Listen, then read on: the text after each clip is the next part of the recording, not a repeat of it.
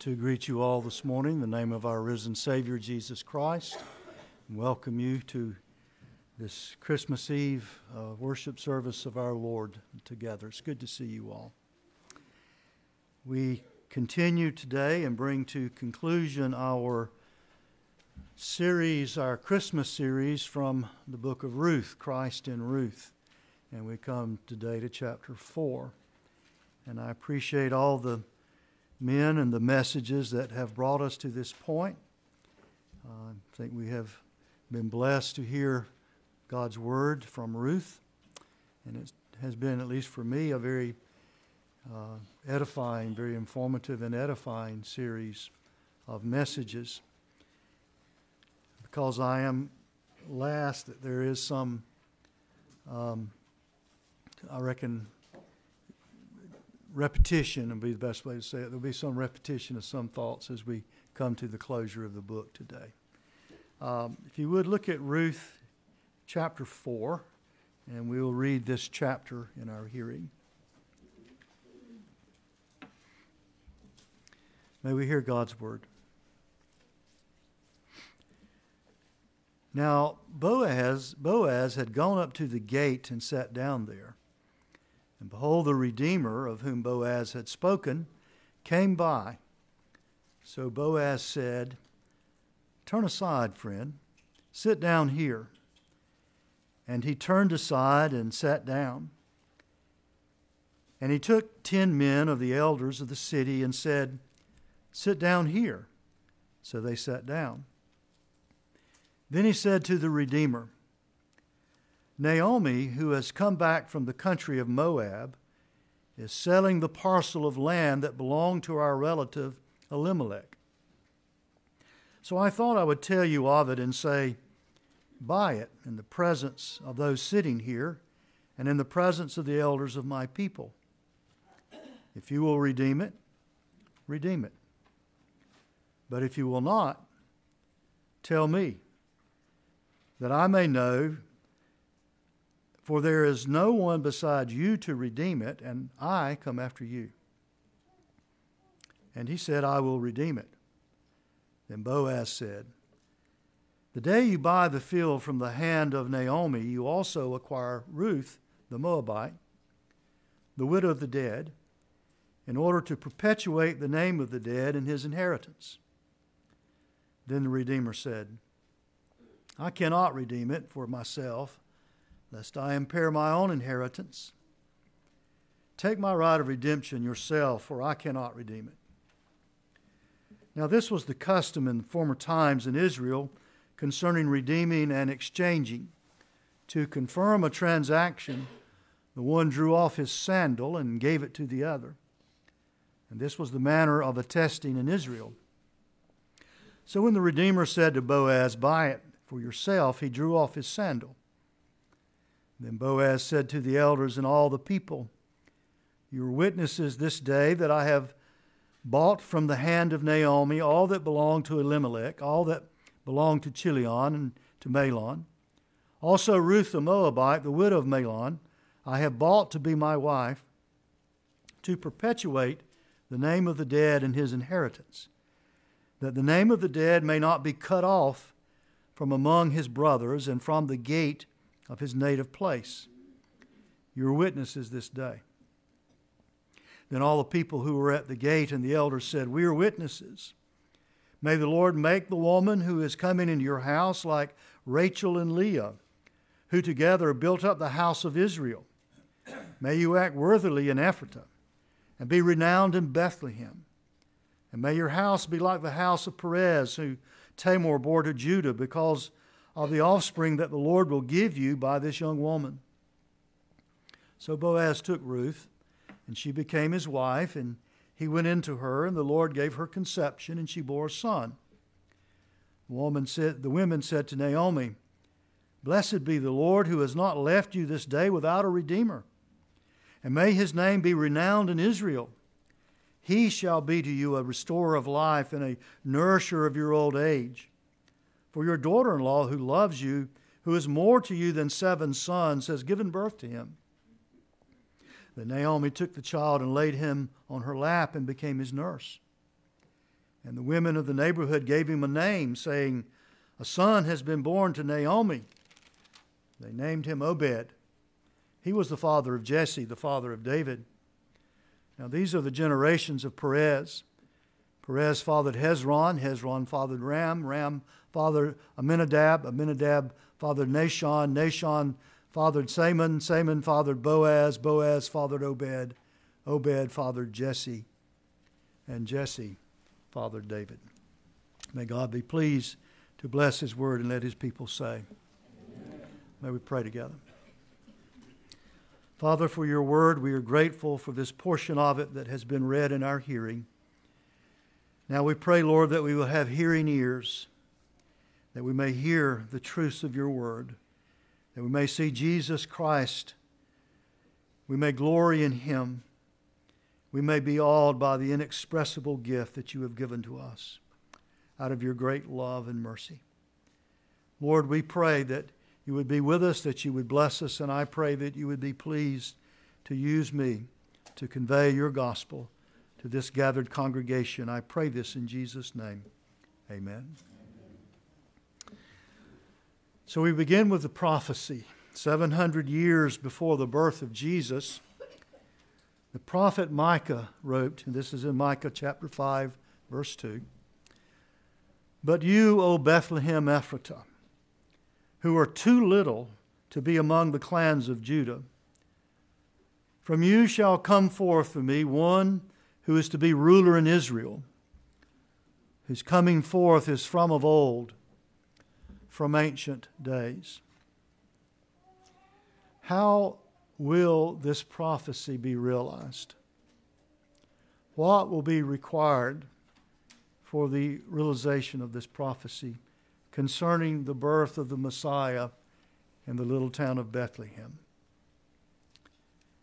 How is it that this little town of Bethlehem will become the birthplace of the world's greatest religion's leader? Bethlehem of Ephratah. Will it require divine miracle or miracles, plural? Yes. Yes, it will. Because the birth of the king in Bethlehem is indeed a miracle. When Gabriel came to Mary and told Mary that she would conceive, her response was, How will this be since I am a virgin? And then Gabriel continued, uh, continued by informing her that, and this is Luke 137, that for nothing will be impossible with God. Yes, this indeed will be, the birth of, the, of Christ will indeed be the result of a miracle what we call the virgin birth. No, it will not require a miracle. Joseph and Mary are not miraculously transported to Bethlehem. They're not here one day and all of a sudden they're picked up by an unseen divine hand and plopped down in Bethlehem at the right time so Jesus will be born in Bethlehem. No. It doesn't require a miracle in that sense of the word, but there is the presence of a divine, unseen hand of providence that guides and directs events so that Joseph and Mary will end up in Bethlehem at the right time. And that divine providential hand, which our confession says upholds and directs all things, does indeed direct all things, great things like nation shaping famines the appointment of kings, the picking up of kings, and the taking down of kings. And that hand of God's providence also is over mundane things, like gathering food, like you going to work every day, and the health to make provision. So it involves wonderful, magnificent, tremendous things and that providence reaches down to mundane, everyday events like gathering food out of the edges of a field. About 1100 years before the birth of Jesus, there's a famine in Bethlehem. This famine will lead to the immigration of Naomi of Elimelech and Naomi and their two sons, and they will go to Moab. And I think there's a little map in your bulletin that shows you the little trek they would have gone on and how they would have gotten to the land of Moab and then how they would have come back to Bethlehem. But this journey is not an uneventful journey. As the Word of God says in Psalm 42, verse 7, deep calls to deep. Trouble travels in packs. Famine leads to immigration. And Naomi and Elimelech and their two sons will move to the land of Moab, but we know the story that there Elimelech dies. Tragedy on tragedy. But Ruth, excuse me, Naomi survives. Her two sons survive. They marry women of Moab. Seems that life will go on, but tragedy on tragedy on tragedy. The sons die, both of them. And they die without any heirs, without any children. Now Naomi is a stranger in a strange land all alone. But she hears good news. And the good news is that there's bread in Bethlehem. In the house of bread, Bethlehem, there is now bread. And so Naomi purposes to return to Bethlehem. Of course, her two daughter in laws, Orpah and Ruth, she tells them, don't come with me. You can't go with me. Orpah goes back home. Ruth will not go back home. And she utters those beautiful words that we love from Scripture, where Ruth says to her mother in law, Naomi, For where you go, I will go, and where you lodge, I will lodge. Your people shall be my people, and your God my God. Where you die, I will die, and there I will be buried. May the Lord do so to me and more also, if anything but death parts me from you. So the women leave Moab and they return to Bethlehem in Judah. And they arrive at the time of the barley uh, harvest. But Naomi and Ruth are still destitute. They don't have anything. So Ruth goes out according to law that we'll look at a little bit closer in a few moments, and she begins to glean uh, enough to eat from the fields that the harvesters do not pick. And she ends up, as you would go, she ends up in the field of Boaz. And she is provided with plenty, plenty of food. So that in the meeting of Boaz, she eventually will marry, and she will have a son, and the son's name will be Obed. And then there will be Jesse, and then there will be David. So that you flash ahead a thousand years to Luke chapter 2. In those days, a decree went out from Caesar Augustus that all the world should be registered.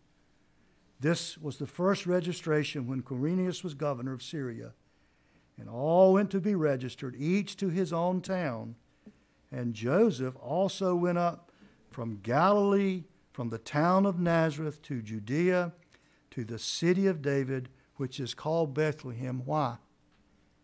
Because he was of the house and lineage of David.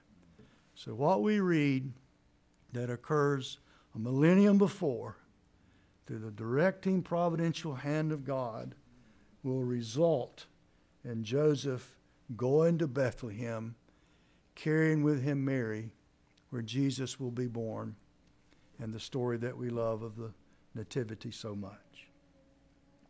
Ruth, then, the book of Ruth, as you've noticed, closes with a genealogy.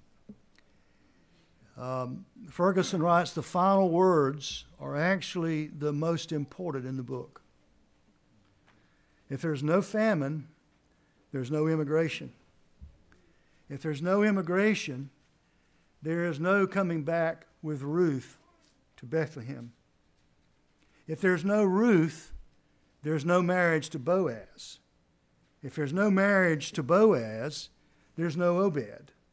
If there's no Obed, there's no Jesse. If there's no Jesse, there's no David. If there's no David, there is no birth of Jesus in Bethlehem. And thus we see the providential hand of God as it spans millenniums of time in accomplishing and bringing about a prophecy that is made concerning the birth of Jesus Christ. But then we stop and we ask the question about the greater story. Why is Ruth in the Bible? What's its point? There's 66 books. Real estate in the Bible is precious. And yet God places the book of Ruth. He inspires, the book of Ruth is the inspired word of God. It's here in Holy Scripture. Why? Well, there's a lot of reasons that we could mention. One I've just talked about. The book of Ruth is a narration of God's providence. If you want a his, historical narration of Romans 8 28, that we know all things work together for good for those that love God, who are the called according to his purpose, read Ruth, read the book of Ruth. Because this is where you see God working all these things, big things, little things, mundane things, important things. All of these things God is working together to a, to a purpose, to an end, to a goal. And also, we can learn a lesson here, can we not? That dark providence, what we sometimes refer to as frowning providence, when things are bad, like death of husband, death of son, starving to death, not having enough to eat, not having a place to live, frowning providence, doesn't mean there's no providence. Well, where do we see God's hand so, so great? But right here in the book of Ruth, in his providential hand. It was during the awful days of Ahab and Jezebel and the slaughter of prophets where we read that God reserved 7,000 for himself that did not bow the knee to Baal. It's right here in the era of the judges, a dark, foreboding, depressing time in the history of Israel. What do we see? We see this great narration, not just of a love story, but of the providential hand of God in the lives of these people. Should you not have such hope today? We live in some very trying times, very dark days, very depressing days. Does that mean the hand of God's providence is not in effect? Of course not. And so I look at Ruth and I go, well, one great lesson we learn from Ruth is frowning providence doesn't mean there's no providence. We see this great story right here in the middle of all this tragedy. One of my favorite Christmas hymns, I think more because of when it was written. I like the, I like the words, but I think probably more because of when it was written is, one, is reason it's one of my favorites. And it's by Henry uh, Wadsworth Longfellow. And it's I Heard the Bells on Christmas Day. And it's one of, I think, two. I believe there are two Christmas hymns that were written during the throes of the Civil War. And this is one of them. And listen to these words from Longfellow. And in despair, I bowed my head. There is no peace on earth, I said. For hate is strong and mocks the song of peace on earth, goodwill to men. You ever feel that way? I do. It's like, where's peace on earth? Then pealed the bells more loud and deep God is not dead, nor doth he sleep. The wrong shall fail, the right prevail, with peace on earth, goodwill to men.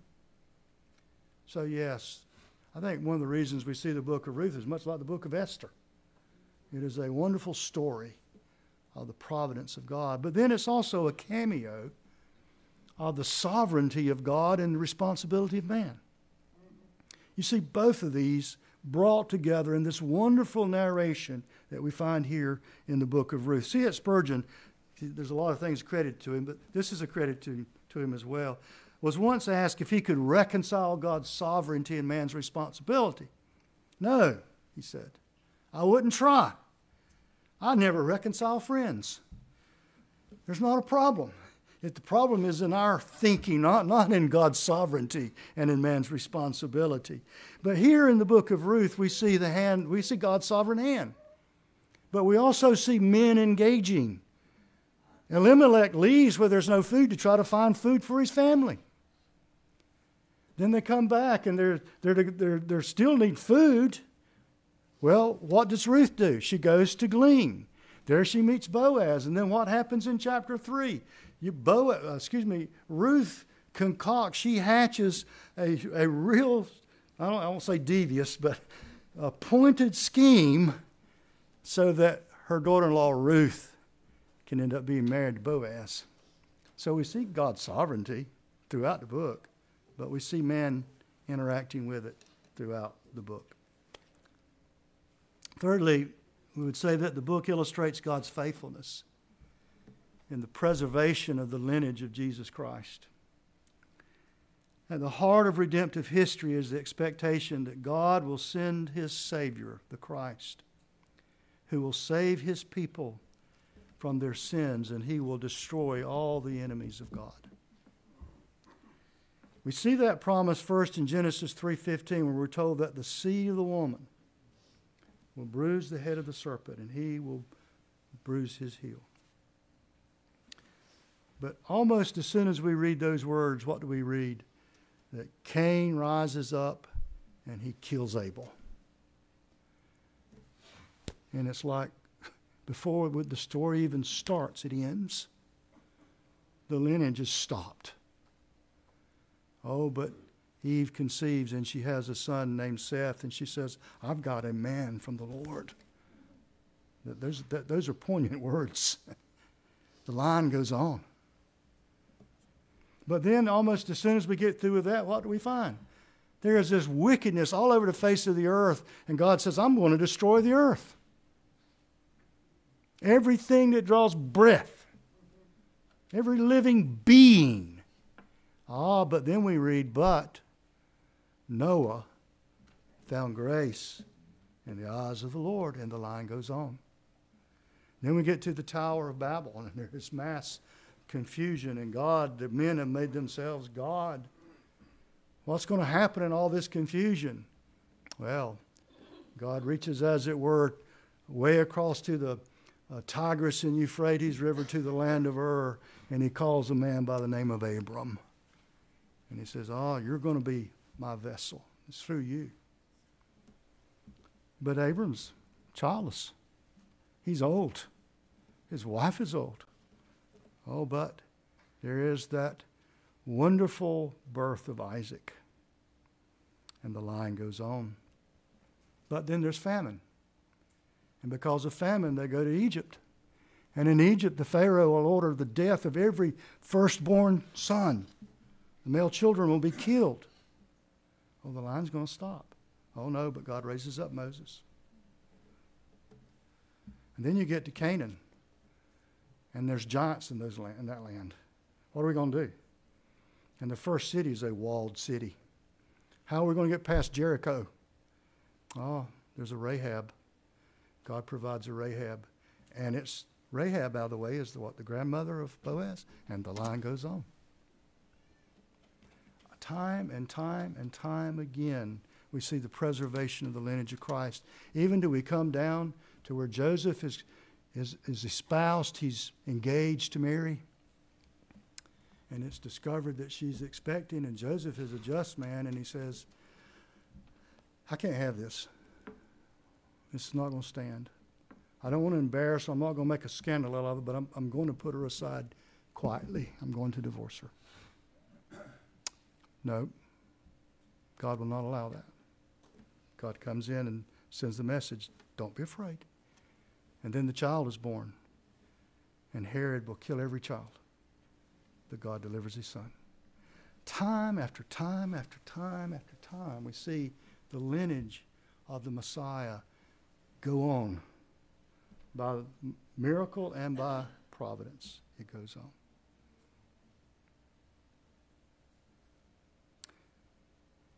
We too are threatened, are we not? Do you ever think Lord, I don't know if I'm going to ever make it to the finish line. I, when Paul, Paul told Fib, he is not the greatest sinner, I am. He was mistaken. I am the worst sinner, Lord. How am I ever going to make it? God is faithful. So we read in Philippians, and I'm sure of this. And this is the story of Ruth, it's the story of the Bible, but Paul says, I'm sure of this, that he who has begun a good work in you will bring it to completion at the day of Jesus Christ. Oh, yeah. There's Ruth, and there's that, there's that story. But most of all, and where we will camp out the rest of our time in the book of Ruth and getting back to Ruth chapter 4, most of all, I would say that Ruth is a portrait of redemption. John Calvin once said that when God speaks to us, he, quote, lisp with us as nurses are wont to do with little children. In other words, that's baby talk, if you please. I remember when our children were small and trying to rear them in the nurture and admonition of the Lord, and I didn't always read the KJV to them. I didn't have the ESV then. I, but what I did do is we had pictorial Bible, we had a children's Bible, and sometimes we would act out things. We would sing songs to help them grasp the story. That's what Calvin means when he says God lisped to us. Why does God do that? Because he loves us and he knows that no matter how big you get, how old you become, how smart you are, nobody is capable of comprehending God. So God speaks to us as it were in baby talk. Well, when I look at the book of Ruth, I think God is speaking to us, speaking to me. He's lisping to me the gospel. He's telling me the gospel in a historical narration. And that's what the book of Ruth, I think, primarily is about. And in order then to see Ruth properly, we must see Christ. And if you don't see Christ, I don't think we've seen the book correctly. So, with that in mind, let's look now to Ruth chapter 4. In the first 12 verses, we're dealing with what's called the Levirate laws. Levirate laws. in verse uh, 3 of chapter 4, Naomi, we are told, is planning to sell the land that belonged to her late husband Elimelech. We get the sense from chapter 3, verse 1, the reason she's doing this is really for Naomi's sake. Because she wants to make provision for, Na- uh, excuse me, for, did I get the names backwards? Naomi is selling the land that belonged to Elimelech, and she's doing it primarily for Ruth's sake. Sorry. Stand up here and try to get all those names straight every time. But it seems that she's trying to do it for her daughter in law's sake. John, I don't know if this is one of your uncles or not, but Professor Robert L. Hubbard writes The land was Elimelech's share in the tribal land passed down from ancestors over the centuries. Now, one must fully grasp how important it was for an Israelite to have an heir living on the family land. The loss of land and heirs amounted to personal annihilation. An Israelite's afterlife depended upon having descendants living on ancestral soil. Without them, he ceased to exist. We know that names in the Bible were more than just pick a name out of a book, they had meaning. And a person's name was tied into their very existence. You read in the gospel where Jesus would say that he's not the God of the dead, but of the living, the God of Abraham, of Isaac, and Jacob. The name dealt with their very reality. Without an heir, if Naomi sells this ancestral land, she is in effect blotting out the name of her husband Elimelech. They have no more holdings. No back to the division God made of the promised land, theirs is gone. The Levirate laws were intended to prevent this from happening in extreme situations. Now, I'm reading from the Jewish Encyclopedia. It says, in speaking of the Levirate laws, it says, any duty which a man could not perform by himself had to be taken up by his next of kin, his Goel. And we will get to that word in a, in a moment more, but his Goel. So the Levirate laws intended for a widow in order for her to preserve her husband's name, thus their inheritance from God. A widow, if she had no children, was to marry her husband's brother. And then that child would be the heir, would carry on the line of, of his dead, of his dead father.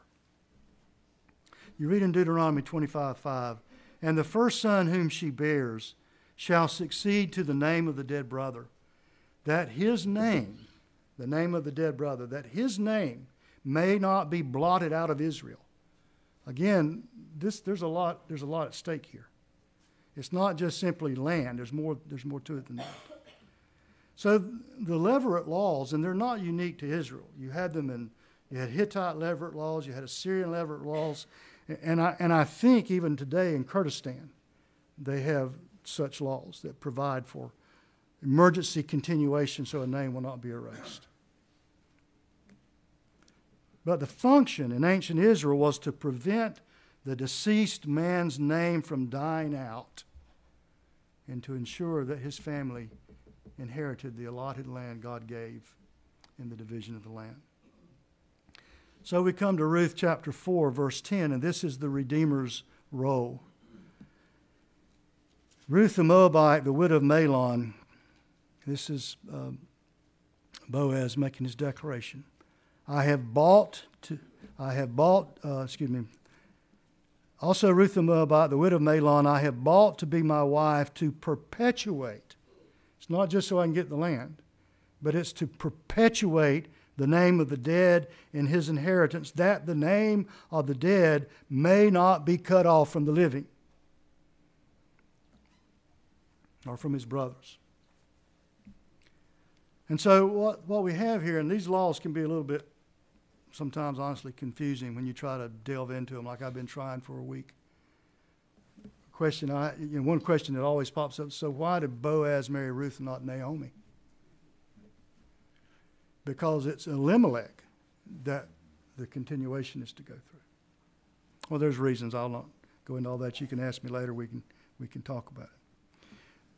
But in the in Boaz, what he's doing is not simply purchasing land, he is continuing the name of Elimelech, and this is too much for Naomi's real the closest kinsman, and he won't do that. And that's what brings Boaz into the deal so that he can secure uh, this property.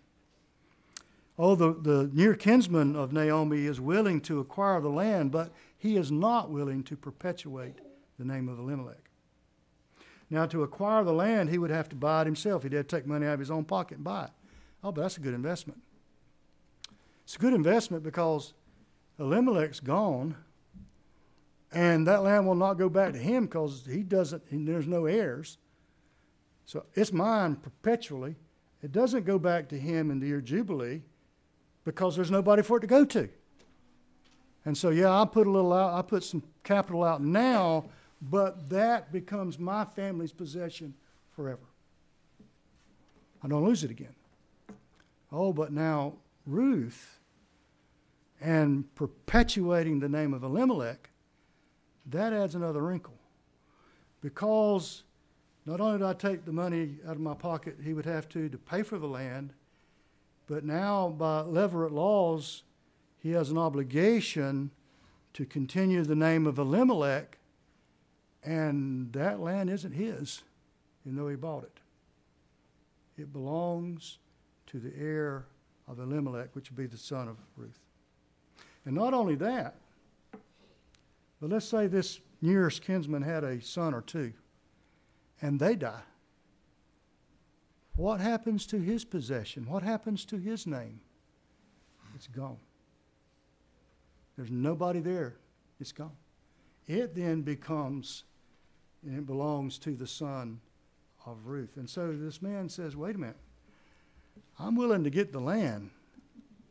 But now this perpetuating the name of Elimelech, ah, I'm not, I'm not, I'm not willing to do that. I can't do that. Lest it put in peril my own inheritance. And so he will not do it. But Boaz is willing. He's willing to purchase the land. He's willing to perpetuate the name of Elimelech. He's willing to invest all of this at no uh, result for him as far as land or money or, or such things are going. But now you can see, uh, I trust you can see, that a prominent theme in the book of Ruth is Redeemer. Now, that is a word or a word group that's used 11 times in Ruth. Seven of those times are right here in Ruth chapter 4, the word Redeemer. And the word Redeemer is translated from the word, Hebrew word Goel. I checked my pronunciation with our Hebrew scholar, and I think I got it right. But the word is Goel, G O E L. Not Noel, but Goel.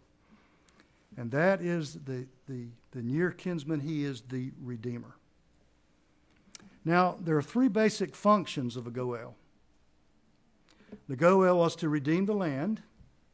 This is what's part of what's going on here. We read in Leviticus if your brother becomes poor, sells part of his property, then his nearest redeemer, his Goel, shall come and redeem what his brother has sold. So it's to redeem land. The second purpose of the Goel was to redeem the enslaved. Leviticus 25 48. After he is sold, he may be redeemed. If a man becomes so poor that he has to sell himself into slavery in order to, to live, then a richer near kinsman may redeem him. Or if that man's fortunes turn around, he may buy himself out. And the third is what in the Bible it's called the avenger of blood. It is the Goel Hadam. And this is in Numbers 35 19. The avenger of blood shall himself put the murderer to death. When he meets him, he shall put him to death. If someone killed a near kinsman, you didn't have judicial laws like we have now, but what you had was you had a Goel. And the Goel then had the responsibility track down that person as they got to one of the cities of refuge and exact justice on that person. Redeem land, redeem the person that's enslaved, and exact justice. Those were the three purposes. Now, as Pastor John pointed out last Lord's Day, there are three requirements. The Goel must be a near kinsman. There was a kinsman nearer to Naomi than, than uh, uh, Boaz. But Boaz is in the line. So the near kinsman would not fulfill Boaz's willing. So he's near kinsman. Second is they have to be, it has to be voluntary. This is not enforced. This man stepped out of this voluntarily. I, I can't do that. I won't do that. And so he, he didn't do it. Now, in, in Deuteronomy, and I don't know if it's where the shoe comes from in Ruth or not, that's an interesting custom. But in the book of Deuteronomy, if a man did not fulfill his requirements says the near kinsman, the redeemer of the Goel, the widow would come to him, pull off his shoe, and spit in his face. And he was marked. He was like, he's the man that will not redeem his brother. That, that was an awful thing. Now, I don't think that's exactly what's going on here, but because they swapped shoes in this transaction.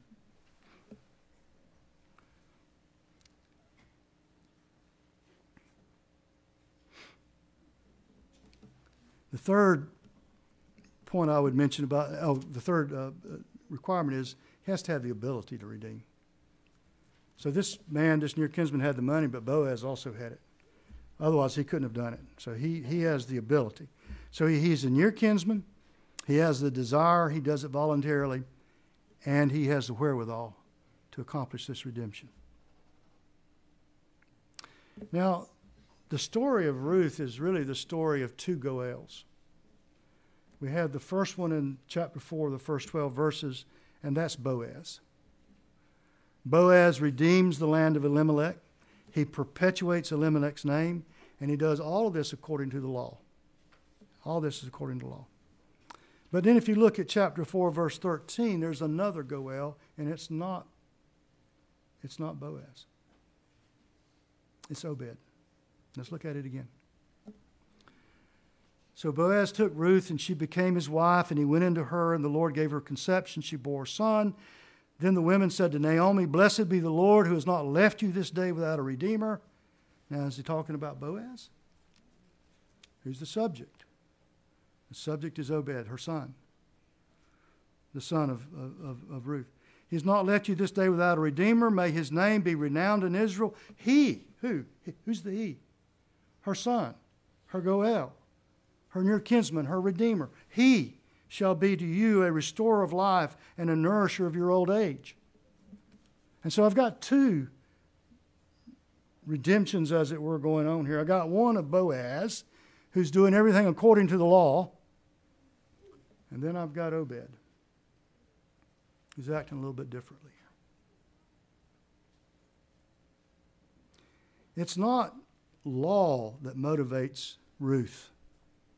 What motivates Ruth to give her son, Obed, to Naomi to be her near kinsman? What motivates her? Love. She does this because she loves her mother in law. That's what the women say. It's not required of her to do this, but she does it.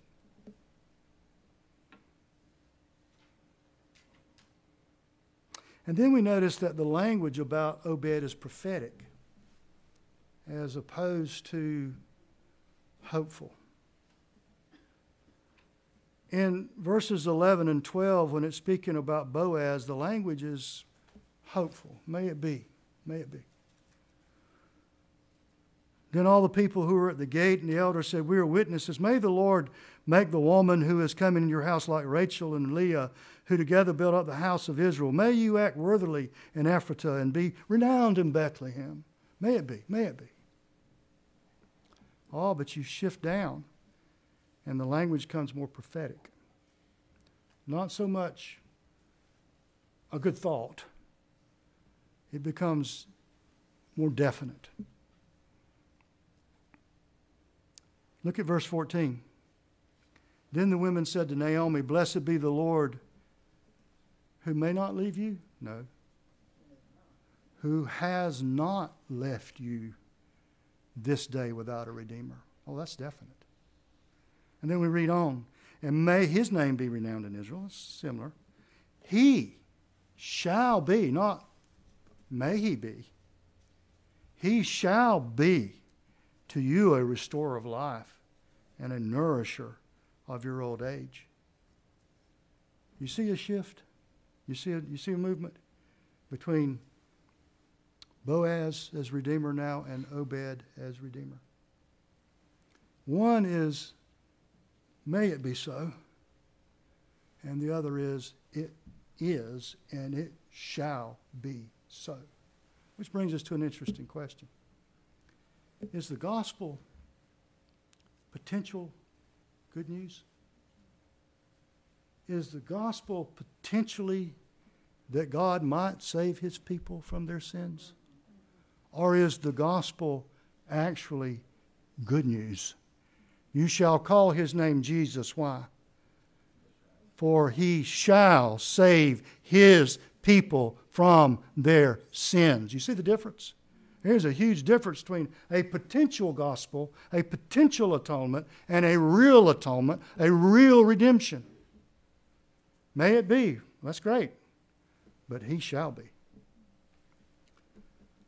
So this is more than wishful thinking. It was read this morning in Bible study, John 10, 16. And I have other sheep that are not of this fold. I must, I must bring them also, and they will listen to my voice. So there will be one flock and one shepherd. It's not a may it be so, it is a declaration of what is.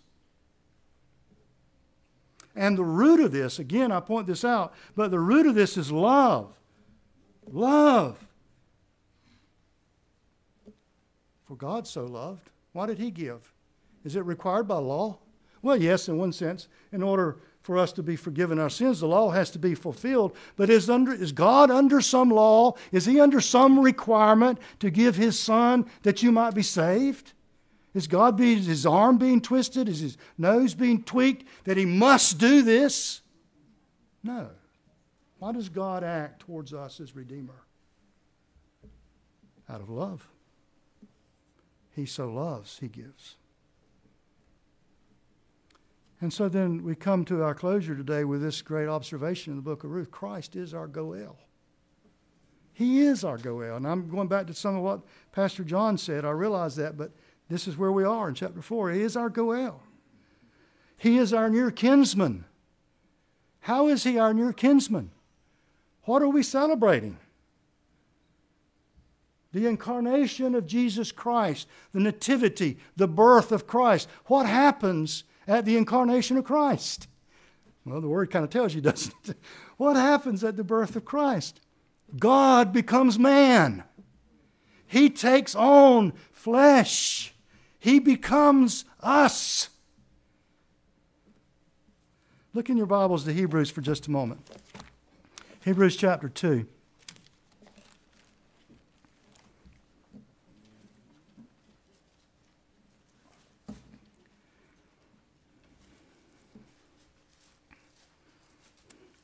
Notice verse 14 of Hebrews 2.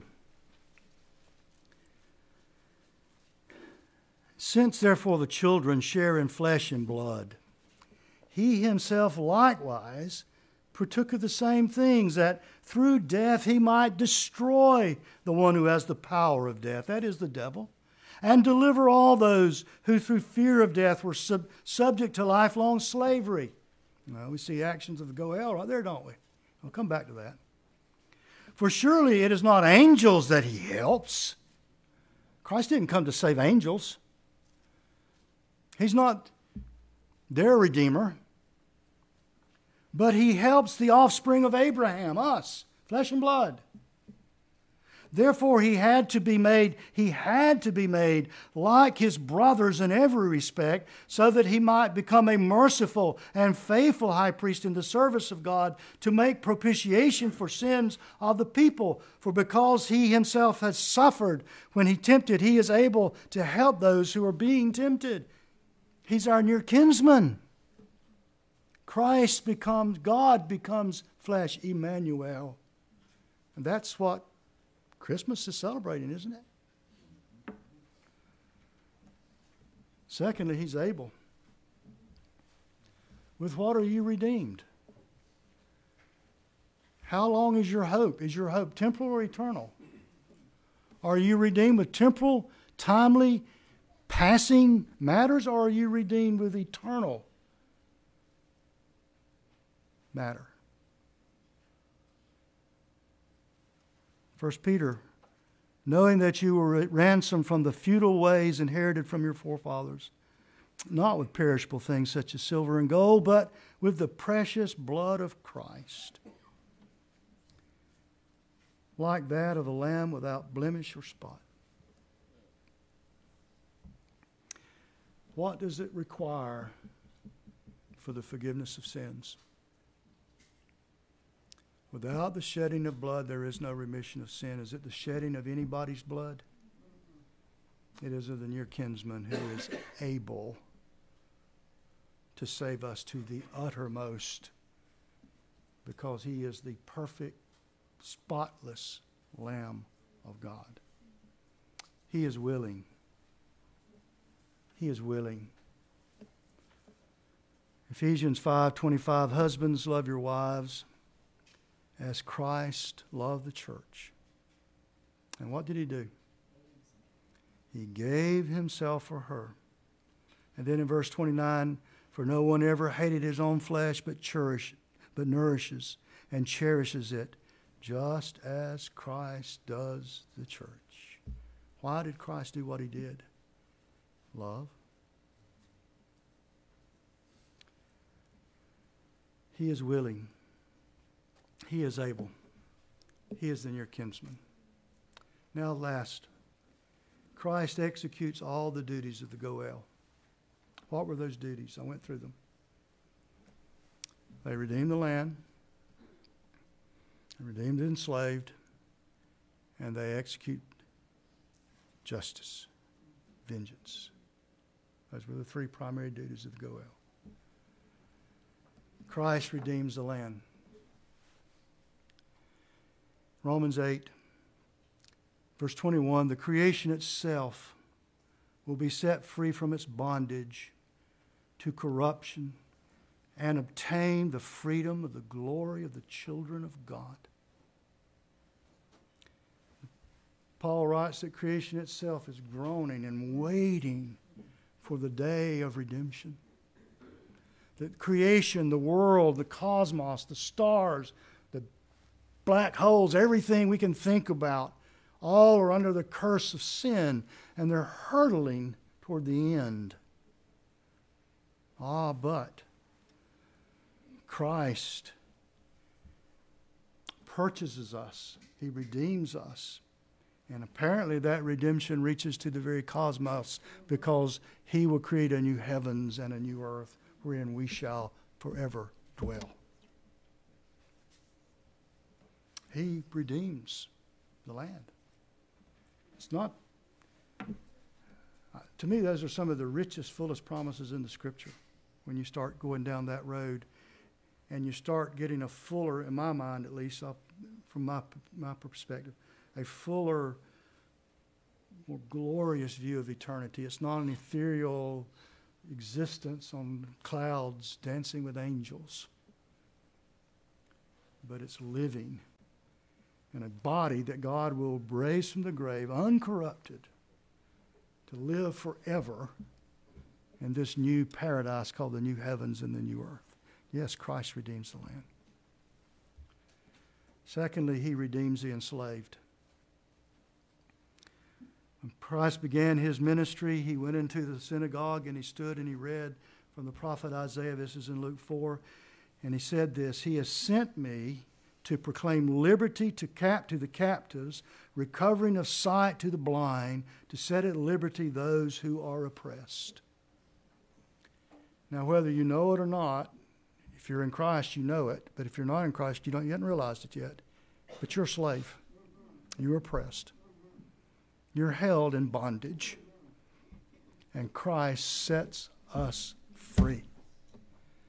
He is the Goel, the Redeemer, the your kinsman. And thirdly, He is the avenger of blood. Turn to Revelation chapter 19 for a moment.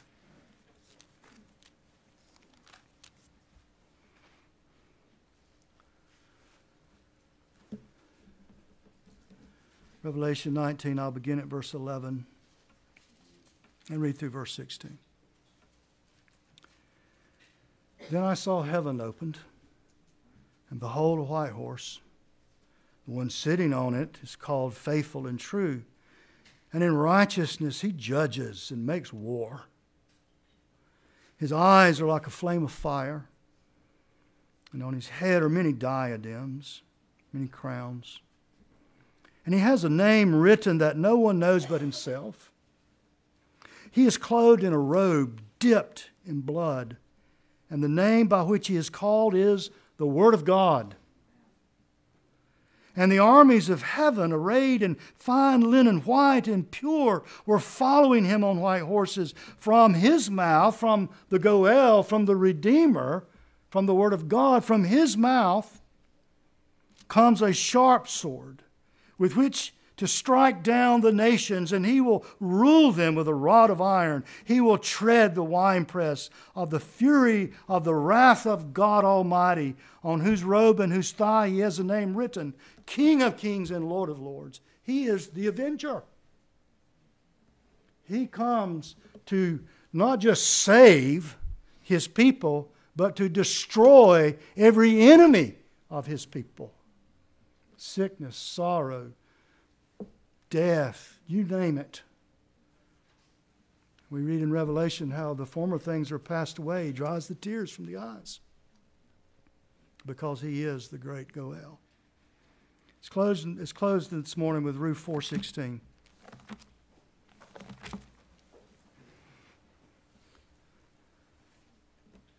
This all has been said, this all has transacted. There's this prophetic word that has been spoken, and now Naomi. The book opens with her and it closes with her, except for the genealogy. And we've really, now the story has really come full circle. We've gone from loss and death and bitterness and hopelessness to fullness, to life, to joy and hope. We've made, we've made the full circuit here. And this is Naomi's response. Naomi took the child, laid him on her lap, and became his nurse. She takes the child, this precious Goel, to her breast. It's her Goel. It is her refresher. It is her restorer of soul. It reminds me of Simeon when he goes into the temple. Let your servant depart with peace, for mine eyes have seen thy salvation. So has Naomi. And it's precious. And she draws the, Noel, the Goel to her breast. Well, every forgiven sinner, I would say, in love, wants nothing more than to draw our Redeemer, our great Goel, to our hearts precious in our sight is our Lord. Let's pray together. Oh Lord our God, we thank you for your word. We thank you for this great historical narration of the book of Ruth. We thank you, Lord, that you lisp to us, you speak to us as children. You draw with crayons and write in big letters so that it cannot be ignored or not seen. Yes, while it is a true historical narration of a man and a woman, oh Lord, how much greater, how much fuller is it of your love of Christ our Redeemer. Father, may we indeed receive him. May he be close and near to us, dear to us. May we draw him, as it were, to our bosom, knowing that he is our great comforter, our great nourisher, our great restorer of soul. For it's in the blessed name of Jesus I pray. Amen.